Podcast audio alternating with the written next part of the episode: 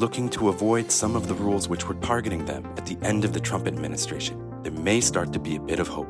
From the WeChat and TikTok ban cases and now Xiaomi and Luokung, it seems like a playbook is developing for how these companies can fight back in US courts. This episode, we get into the Xiaomi case, where it recently got an injunction and settlement to stop it from being included on a list of companies off limits to US investors, including big institutional funds. If you take a step back for a second, that a Chinese company can bring a suit like this in a US federal court and win it shows you how robust the system is in the US on due process and checks and balances. Join us as we talk to Tim O'Toole, partner at Miller and Chevalier, and someone who has brought multiple cases before the judge who actually decided the Xiaomi case. But we've had a number of other WeChat and, and other companies have been successful in challenging some of these national security orders. That is a big deal in, in the US because I can tell you two years ago, and certainly four or five years ago, the idea that a company could go to US courts and challenge an order that was based on national security grounds and win quickly, like these cases have done, it was really unheard of. Join us for the discussion on another episode of Ganbei.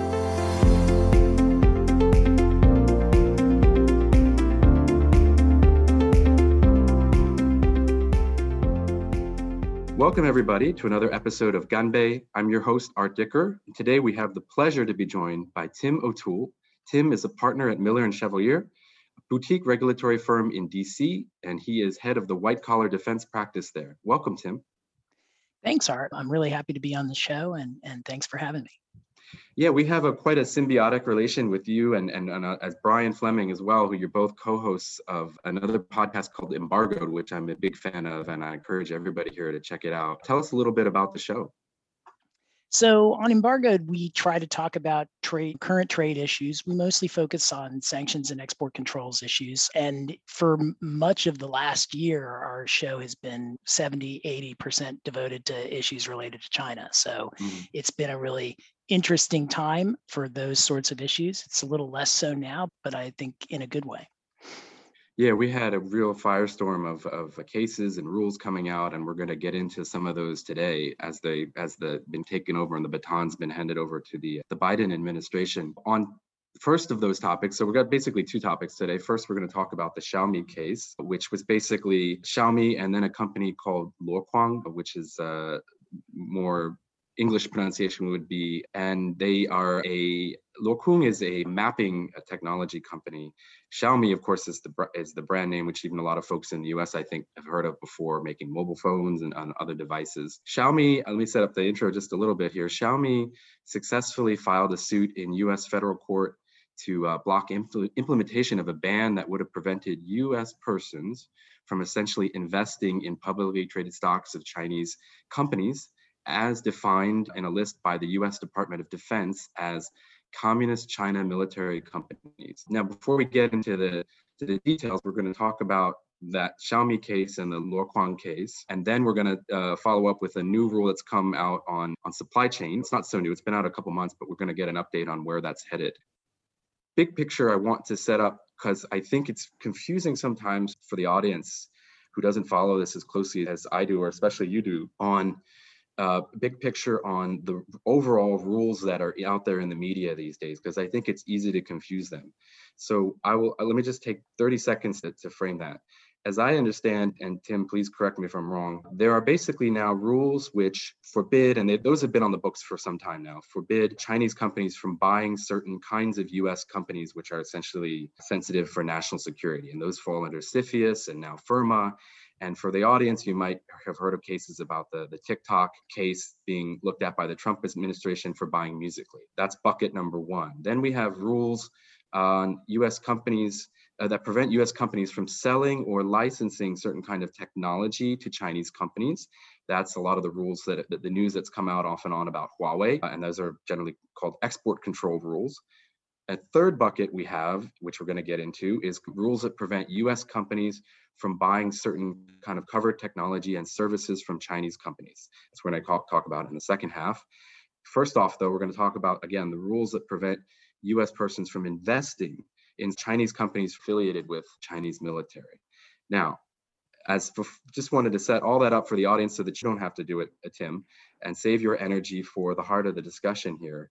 Can you walk us through a little bit about these two cases that have uh, been come up recently with Xiaomi and and Luokung? And uh, and I know Xiaomi's come up with a settlement, and Luokung's just got a favorable ruling. Can you walk us through what those cases have been about?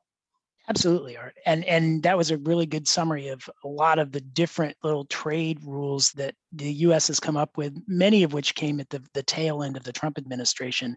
Although, as we'll talk about, I, I'm sure some of these rules have continued on into the Biden administration. But starting with Xiaomi, so in back in the back 20 years ago, you really need to start this story 20 years ago. The US Congress passed a law that, that really didn't have much of an effect on trade, didn't have a, much of an effect, period, but it did require the Department of Defense to make a list uh, within six months of the law, which was passed in 1999, of companies operating in the United States that were owned, controlled, or affiliated with the Chinese military. And in the US, and I don't know if it's the same way in China, sometimes Congress passes laws and nothing happens. Mm-hmm. And this was a, a good example of Congress passing a law where nothing happened at all for 20 years.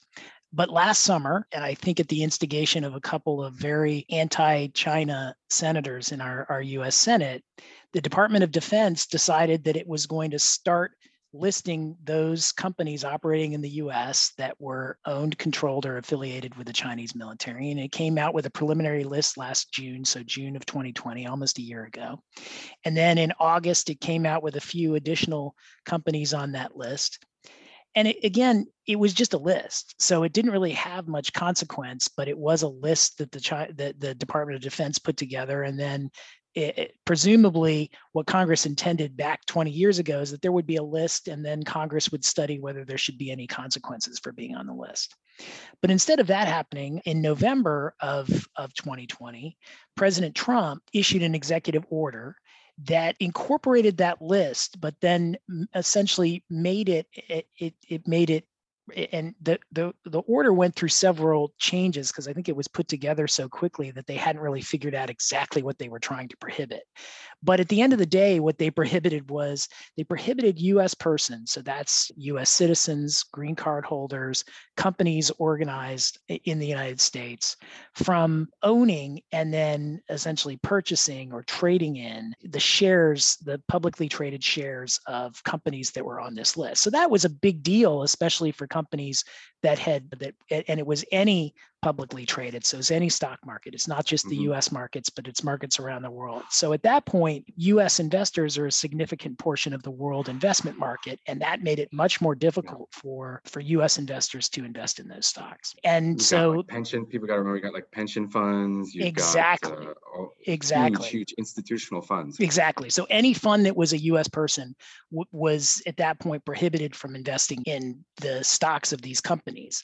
Now as i said it took 20 years for the Department of Defense to come up with a list. And the Department of Defense in the US system is not really an entity that makes lists. Our, our Treasury Department, and really it's the Office of Foreign Assets Control, has has some real professional staffers who have years and years of experience with deciding, looking at the information, looking at the intelligence, trying to figure out whether or not a company or a person meets the criteria for being on a list, going through a process to make sure that that determination is accurate, and then coming out with a list. And so when OFAC puts a company or person onto a blacklist, there's been a lot of thought put into it. I'm not saying they always get it right, but they actually are professionals who really have done this before many times and are trying their best to get it right.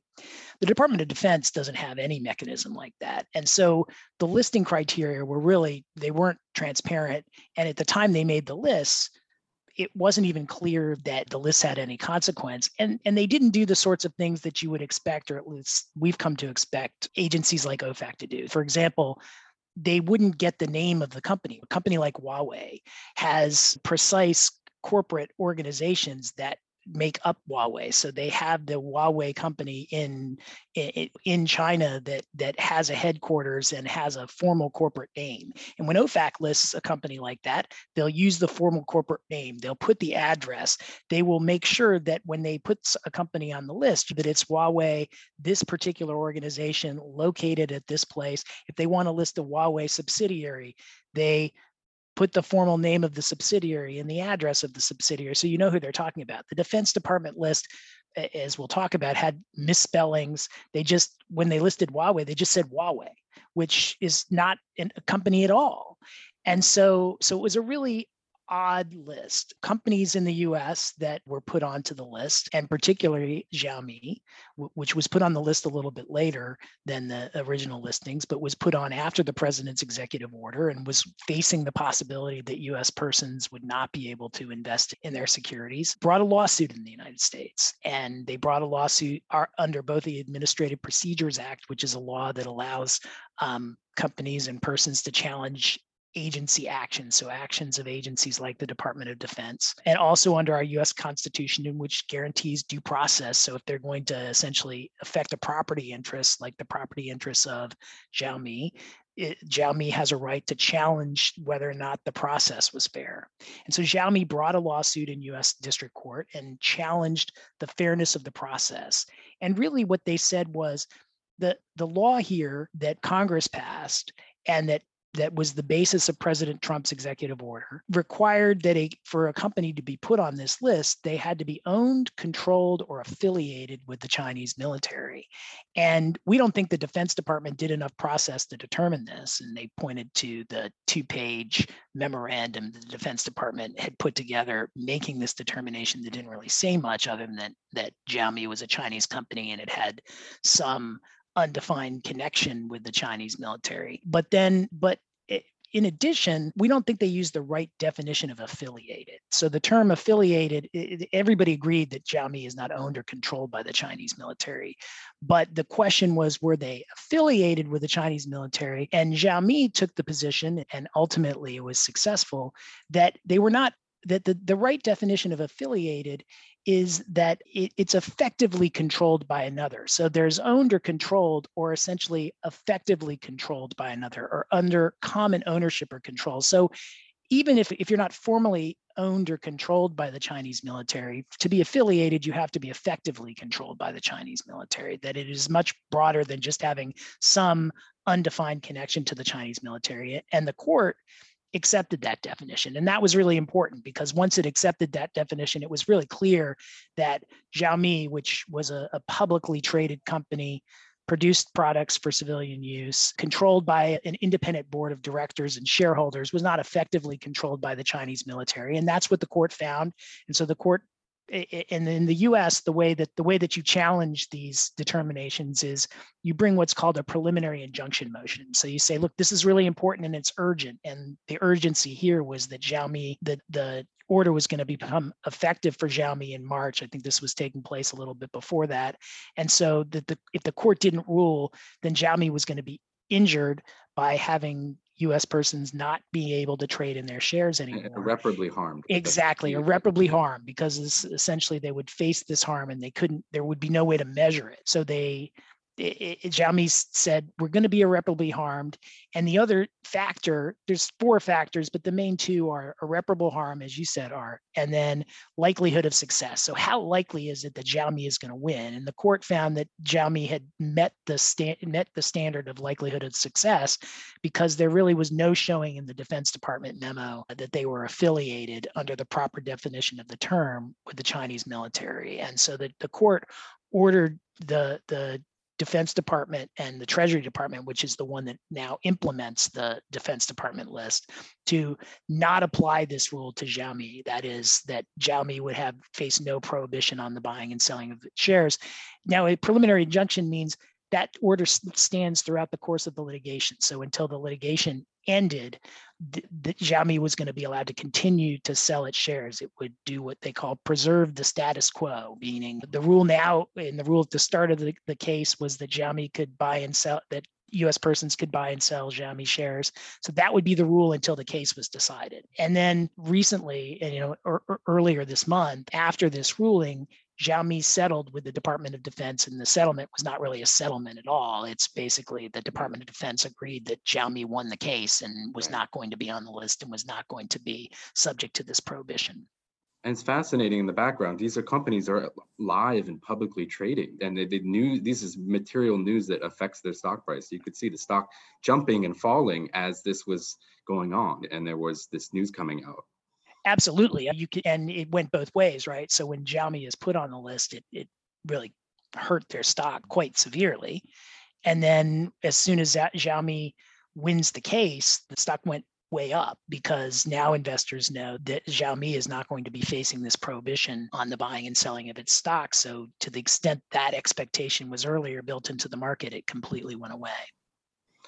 So I've got tons of questions on this, and I think this is absolutely fascinating. Both of these cases, which are similar cases, Xiaomi and Luokung, I think honestly, if you take a step back for a second, that a Chinese company can bring a suit like this in, in U.S. federal court and win and i just it just shows you the robust system we have i think a lot of people let's just say outside of the united states what might be um, surprised or at least still somewhat yeah i guess surprised is the right word that for example xiaomi could bring this case and they and the government would have to actually divulge the dot that two pager that you said the document that shows the factual analysis that they used to make this determination of putting them on the list that that's that's publicly has to be disclosed or at least has to be disclosed to a party bringing the litigation. I think that's one remarkable thing that we shouldn't just necessarily take for granted that companies able to do that. Second that that the judge is essentially yeah they're appealing to due process under the constitution that, that, that even foreign companies have a right to, to bring these kinds of cases if they're affected and irre- potentially irreparably harmed and so forth. I wonder what you think about this as being a crack that's opening up for firms to to see a light at the end of the tunnel or at least see a playbook here brought. First, maybe let's talk about this specific rule. And you see other companies either going to the Department of Defense directly now and saying, look, our facts are very similar to Xiaomi. We would like to quote settle with you as well about this list or do you think it's so fact specific that some that all cases will have to go uh, similarly go through uh, litigation like this? How do you see future companies using this ruling? Yeah, so I think there'll be a little bit of both. On the one hand, you have a, a Defense Department that does not have the the institutional kind of buy-in that the earlier Defense Department had. The Biden Defense Department did not put these companies on the list for the most part. Right. And so they're not going to be as invested as in defending this list as the earlier Defense Department might have been. So I think there is some likelihood that with respect to companies where it's clear that they don't meet Judge Contreras's definition in, in Xiaomi of affiliated, that you'll probably have the Defense Department settling those cases. Mm. I, I do think that one thing and and we'll talk about it also in connection with the the ICTS rules the Biden administration has bought in at least in some ways to some of these Trump administration rules sure. and so the Biden administration has certainly not abandoned this sanctions program with respect to companies affiliated with the Chinese military. There was some chance that it would, but it doesn't appear to be doing that. And so I, I, I think that there will be cases where there is more of a dispute whether or not the company is meets Judge Contreras's definition of affiliated with the Chinese military that will still go to litigation. But I do expect to see more litigation in this area, in part because not only have had, was Xiaomi successful, Luokung was successful, but we've had a number of other WeChat and, and other companies have been successful in challenging some of these national security orders. That is a big deal in, in the US because I, I can tell you two years ago, and certainly four or five years ago, the idea that a company could go to US courts and challenge an order that was based on national security grounds and win quickly like these cases have done. It was really unheard of. And now it's happened at least four times that I can count in the last in the last year. And that it means that there will be more challenges because many of these orders have gone, I think, beyond what the US government used to do in this area. But that's that definitely begs the question, peeling back the onion a bit. Certainly the, the like Biden, the Biden administration, I think for sure is not going to have this necessarily the same appetite to extend these lists or to fight to the bitter end to keep everyone on the list if there's a challenge. Do we think that there'll be appetite to quote fix these rules? as well. So, for example, the case with Xiaomi and, and Luokung had a clear weakness, among other weaknesses. They had a, the, which we talked about already. You mentioned the affiliated with language, where the natural, as the as the Department of Defense argued, look, we want this interpretation, which is basically means associated with the Chinese military. And Xiaomi said, no, it should mean what's more common practice in the commercial contract world, which is means common ownership, common control, standard definition of affiliates that I see every day in my practice of defining affiliates. And the analysis was that, that if we go with the Department of Defense's definition, very broad definition, that would essentially be a rabbit hole, or that would be such a broad definition that you could almost throw every company into that definition by the nature of, of how China works, and probably even other countries would you'd have a similar situation. So if there is what now appears to be again a quote hole in this regulation, or the Department of Defense being more careful in the factual analysis that they prepare, knowing it's likely to have to be disclosed to a court at some point. Yeah. So on on the last question, I'll take that one first. I, I definitely think the DoD will become more careful yeah. because it's lost twice in court. I think they've seen now that they're not going to get away with just like throwing any explanation out there and having a court say well, it's mm. national security so we're not going to really review this closely. If the department of defense says that they meet the definition we're just going to go along with that which is what agencies particularly the department of defense have been used to for years and so i, I think having these two losses in succession to the extent that they keep the same definition, they're going to have to work a lot harder to get it right, and and they'll probably um, be a lot more cautious and a lot more careful than they were in the past. Uh, in, in connection with whether or not they'll change the definition, that'll be harder because to the, the definition that Judge Contreras used came from a statute. So Congress passed the statute, the president signed the statute. And in our system, because it's so hard to get the House of Representatives and the Senate and the president to agree on virtually anything, they'd need to go back and get a new law in order to change that definition.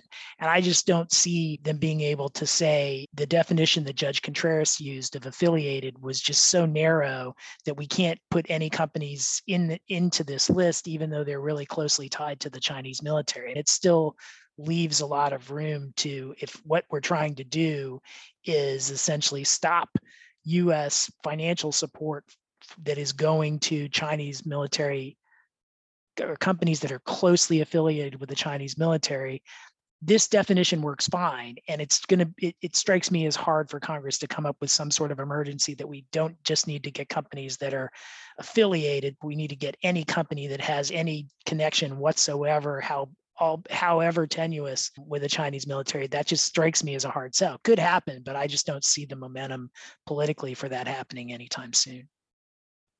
Got it. I, I, I, I, completely agree. And, and I think one of the struggles that folks drafting these rules face, and I think we're going to get into it in the second half of the conversation as well, is definitions, right? Because living in China I know whether you're trying to, in, to define the right entity, for example, on an export control list, or you're trying to define uh, a term that covers the proper scope. Well, in China, the system is a bit different, right? It's a it is it is a capitalist system, or at least it's the, the more politically correct way to describe it as a market-oriented system. But there is a lot of involvement of the state, and that's by choice. So I do have some sympathy for trying to craft rules that that are not too broad but not too narrow and not have too many again quote holes in it. But it's a bit of a game of whack-a-mole, I think, in some ways, especially as I've in my experience dealt with export control lists over the years. Because if you really need wanted that and that list should almost be updated in real time because you have it's so easy to to reincorporate or to get the names wrong. In fact, one of the as we were joking about before, joking, we were making light of the fact that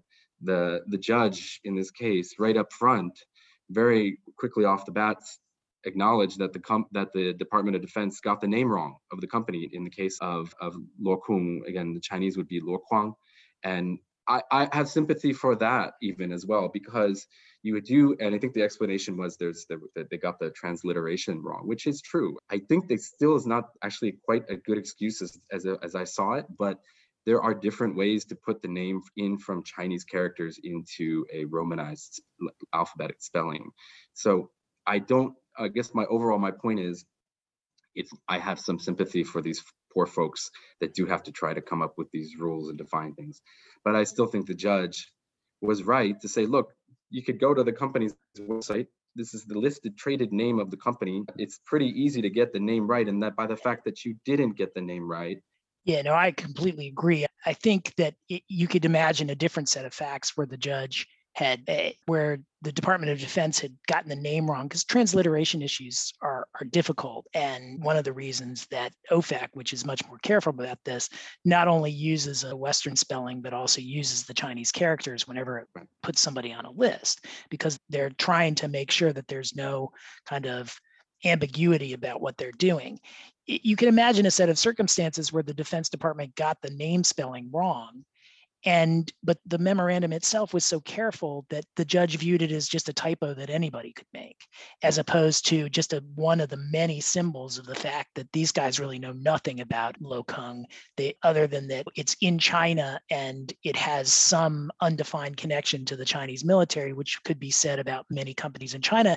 And that's not pointing a finger at china. It, it could be said about many companies in the united states. There's many companies here in the states that have some undefined connection to our us military we spend a lot of money on the military, and there's a lot of US companies that sell things to the military or do things with the military here that are not affiliated in any formal sense of the term with, with the US military, but certainly have enough of a connection to the US military that if China were to make a similar list, it could put it put those companies on a list of US companies affiliated with the US military in the same mm. way. So it's one of those things where if if the Defense Department had been really careful and this had been an isolated slip, I think the judge wouldn't have even mentioned it. It would have looked petty. But where the yeah. where they were so completely careless and it was just, we think you'll buy off on anything, so we don't even have to get their name. I think the judge decided to say, if you want to be that sloppy with me, I'm going to call you on it. Fair, very. Fair. I think that's exactly right. Uh, normally, yeah, they wouldn't but if but it just it's one one other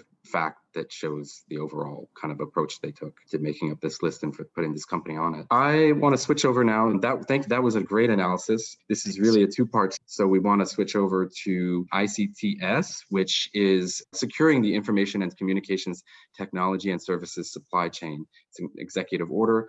Let me also save you let you save your energy, Tim, a bit for the real analysis and, and value add, and I'll take care of the nuts and bolts here off top. The Department of Commerce has authority under this rule to prohibit certain ICTS uh, transactions, which have been designed, developed, manufactured, or supplied by persons owned by, controlled by, or subject to the jurisdiction or direction of foreign adversaries, and that pose basically an undue or unacceptable risk to the United States. Foreign adversaries are listed as countries like China, Russia, Iran, the usual suspects. The pretty broad. I think we'll, we can get into that in, in, a, in a second. But basically, it's going after acquisitions, importation, transfer, installation, dealing in, or use of covered technologies or services. In layman's term, terms, it prohibits U.S. purchasers from buyers from purchasing, you know, technology or services from China that could pose certain uh, security risks. I think is a, bit, a way to sum it up. Tim, how, what is this rule about? And it sounds like it could have a really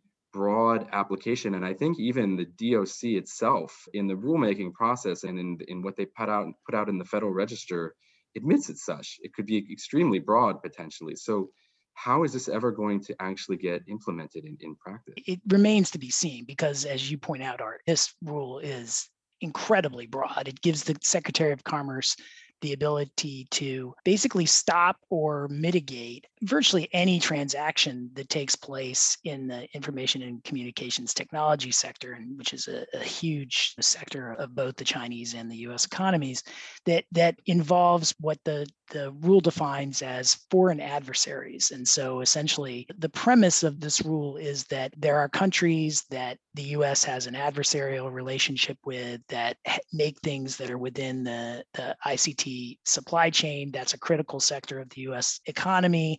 And to protect the that supply chain will allow the Secretary of Commerce to really prohibit any transaction within that sector. Now, are, is how many of those transactions, and there's millions and millions of these transactions, how many is the Secretary of Commerce going to look at, much less prohibit? I think it remains to be seen, but I think it's going to be a very small number. And mm. so it's this broad rule that essentially says the Secretary of Commerce can do anything he or she wants with respect to a huge number of transactions. And we're going to be left to find out as time goes on what those transactions are. And th- honestly, I think that's not a very good way to run a railroad. And I think it's going to be, depending upon what the Secretary of Commerce does, it's going to be an area that's ripe for litigation, like the type we saw in the Xiaomi case and the, the Luokung case. Yeah, that was going to be my next question. It seems like it seems just waiting for this to come to become a final rule, and then and actually have some implementation rules, more implementation rules come out, and it just seems open for challenge. Similar process, then I guess is what would be some of the the grounds? Be constitutional grounds, or would they be would they have to actually wait for a case to for a decision to be brought by DOC? Yeah, I think this is one where there's going to have to be a case. And I think that's very different from there was a similar uh, process that took place the, at the end of the Trump administration with respect to WeChat and TikTok. And those allowed the Secretary of Commerce to essentially do virtually anything that he, then it was Wilbur Ross, wanted to do with respect to prohibiting transactions involving TikTok and WeChat, and, and they came out with some rules after that that that were then enjoined. But those regulations pertain directly to particular companies, and those companies were able to enjoin those rules, I think, because they were very broad, but they were also directed at those companies. And so a court could say, okay, so here's what you know is going to happen or could potentially happen to those companies this rule is so broad that i think it's going to be difficult for anybody to challenge it until we really eh, see what is happening with it mm-hmm. because i i think in this area i think a court our courts are going to accept the premise that the information communication technology sector is a critical one that mm-hmm. and that there are national security concerns that could be raised by certain transactions involving these adversarial countries in that sector. So I mm-hmm. don't think they're going to look at this and say this is just a this rule doesn't have any logical basis whatsoever.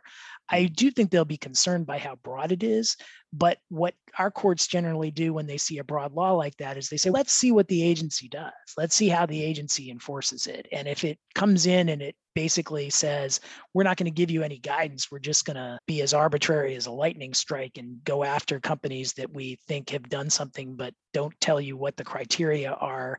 I think the courts will be concerned by that. If the Commerce Department lays out guidance, works with companies to to try and make to mitigate any of these risks, is reasonable in in implementing this eh, or at least in enforcing this. I think they'll do better than they've done in the Xiaomi case, in the WeChat, and the TikTok case, if they are if they're as arbitrary as they were in those cases or as sloppy as they were in those cases i think there will be litigation and they'll they'll have a tough time because this rule is on its face quite broad and it's the powers are really i wouldn't say unprecedented but they're pretty broad and there's not a lot of precedent for them. Yeah, I could almost see because I, I actually had an, an internship back in the Department of Commerce many years ago when I was in law school in DC at the International Trade Administration. And I can just imagine some of the folks there's uh, cringing as they see this rule come out. Maybe as, of course, I, I imagine how CFIUS, the folks un- poorly understaffed folks at, at CFIUS, when FIRRMA came out, and just again, going back to the word floodgates, just thought that, oh my gosh, how are we going to have the bandwidth to deal with all this? And I would think the same would apply in this case. Do you think then it, it will behoove folks there to, to put out either what will it look like? Some, like you said, some guidance. Would they grant maybe some general licenses? Because you know what? I'm sure they also don't want to have a whole you know string of companies like in the Huawei case where the, everyone on the export controls where everyone was lining up to get a an exemption. Yeah, I think that's exactly right. I, they are supposed to set up a licensing process, and I I think in connection with that licensing process, there will be some general licenses. So there will be or something that looks like that. And for those of you who aren't totally conversant in the general license terminology. It's just a license that agency issues that says if you meet these certain criteria, you can do what is otherwise prohibited and you don't have to ask us for permission. So the specific license you come in and you you file a license request and you have to get a license that's particular to you.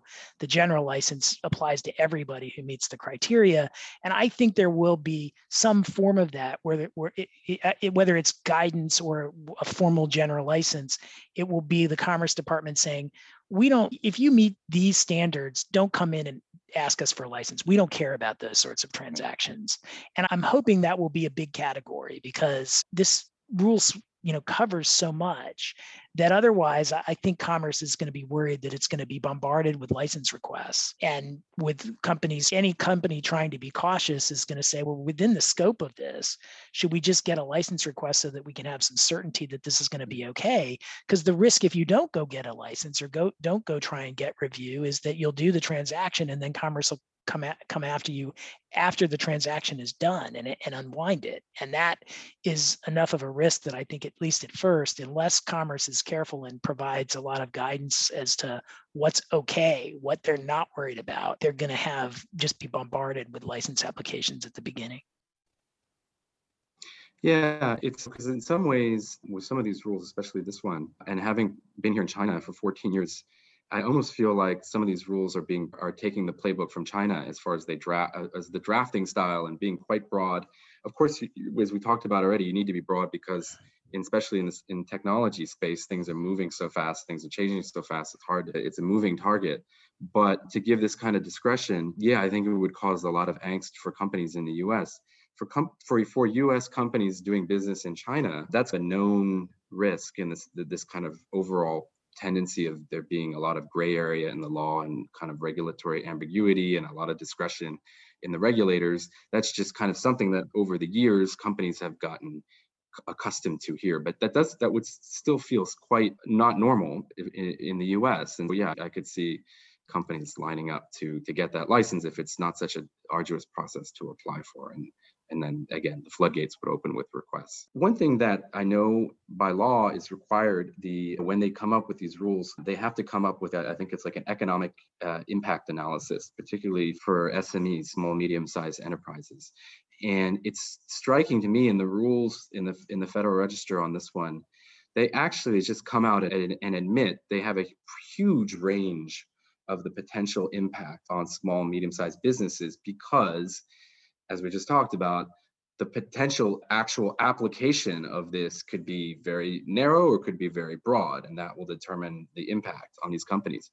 But in the in that summary of that report in the Federal Register, they actually basically admit don't worry, small and medium sized companies, because it's almost like you are not the drones we're looking for. And you are not the, you are, it is not going to be as bad as you think it will be because we're not really going to implement this rule like everyone is afraid we're going to.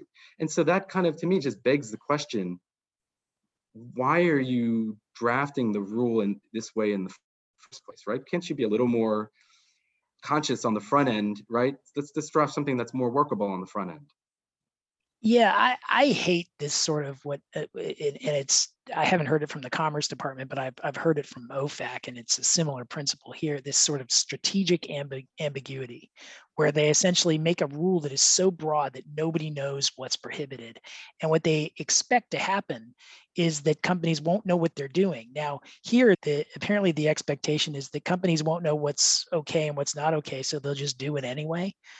I, I worry about that in part because I'm not sure it's true. I, I do think that even small and medium sized companies now are focused enough on compliance that they're going to try and get it right. They're, they're likely to see this and try and get it right. What I worry more about is that they won't know what to do and they'll get it wrong and most of them won't face any consequences but now and again there will be this really serious enforcement action against a company that didn't do anything to comply with this rule and you won't be able to tell where it comes from and so it will be it will be one out of a million but the one out of a million will get hurt really badly and not have done anything different than the other 999,999 companies have done. And so it seemed it just creates the potential for a huge amount of unfairness and uncertainty. So I really that's why I really hope that there is some really clear guidance as to what commerce is looking for beyond the general bounds of the regulation and the executive order. Another analogy, which I know you're you'd be familiar with as well, is the Foreign Corrupt Practices Act, right? Because the Foreign Corrupt Practices Act is also quite a broad rule that's been on the books for decades now. To make the point that you are, you are not exempt either, just because you're small and you think you might might fly under the radar. Now, maybe that's not exactly the best comparison. Buying Chinese technology compared to corrupt and bribery acts, maybe not the the uh, quite analogous, but the idea is still there that the small companies are not can't necessarily take comfort, right, based on the fact that they'll think they'll fly under the radar. No, I think that's a great analogy, and I also think that it, it, it, one of the things about the FCPA is how it's evolved over time. I, I, definitely think that when the FCP came, FCPA came out, I'm not sure that the Commerce Department said it at the time, but there certainly wasn't the expectation that small and medium-sized companies would really pay a lot of attention to it. That it was really aimed at bigger companies.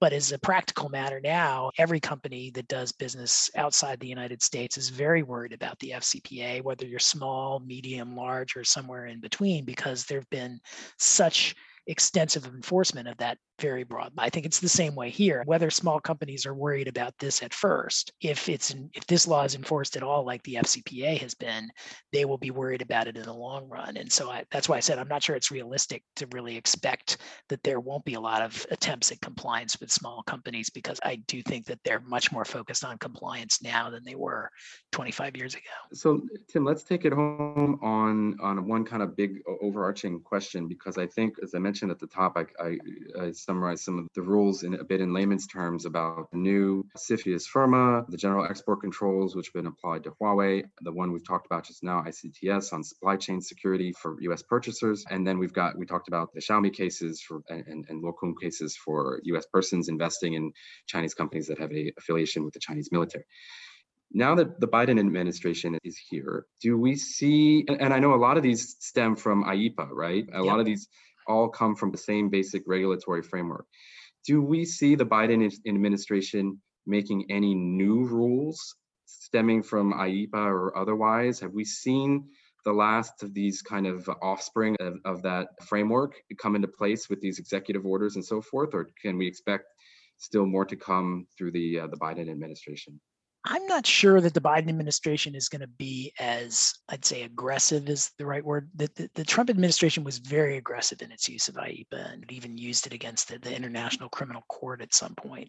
And so I don't think we're going to see anything like that. The one exception is I, I do think, particularly in light of recent events, President Biden already has to some extent, and I think will continue to use IEEPA in the cyber area. I don't think it's going to be a trade issue, but I think that the cyber invasion issue is becoming more and more salient. And honestly, although I, I would dispute a lot of the findings of an of a national emergency that have been made under IEEPA, I think that if the president were to make a finding with respect to to cyber and I, eh, under IEEPA, I think that would be justifiable at this point. They'll they might take some of the orders that they inherited from the Trump administration and to be clear, President Biden, I think last week, renewed the emergency that President Trump found with respect to with the respect to the ICTS. So it is it, he is taking the emergency and keeping the order from President Trump. But in terms of his own executive orders, I think it will be much more rare for him to find an emergency and issue an executive order. And it'll be limited to things that are, I think, much more within the mainstream of what people think are, are actual emergencies. That's good to know. And I think that's that sounds like a, I don't want to say hope, but at least uh, that's, I think, as we've, the, one of the things we talked about through this whole episode is that all of these rules came out in a kind of a haphazard way. So maybe now folks have a little time to catch their breath we're past a presidential election cycle and and the rules can be made more comprehensively thoughtfully and, and so forth but we'll see only we'll just have to see what comes if anything next and uh, and then how these existing rules get implemented that are already on the books so Tim, really fantastic to have you on. I can't imagine almost anyone else that could talk about a whole range of these issues as you could and did. So really appreciate it. Fantastic analysis, and we're so fortunate to have you on the show. Thanks so much for having me, Art. It's been a real pleasure. Yeah, and Tim, please check him out again. Embargoed with Brian Fleming. The two of them, they have a great, fun show. I'm a big fan. Check it out. It's on all major podcast networks, and you will not regret it. It's, it's excellent from start to finish. Please check it out. And, and Tim, also just one other thing I ask every guest, of course, if folks have questions or maybe even want to engage you as counsel on some of these issues that come up, export controls, CFIUS, and these other rules we've talked about, how what's the best way to reach out to you? Are You're on the the firm's website or LinkedIn or Yep, LinkedIn firm website, and the firm website has my email. It has my cell phone number. Feel free to give me a call if you want to talk about these issues. Okay, great. Thanks again, Tim, and pleasure having you on the show.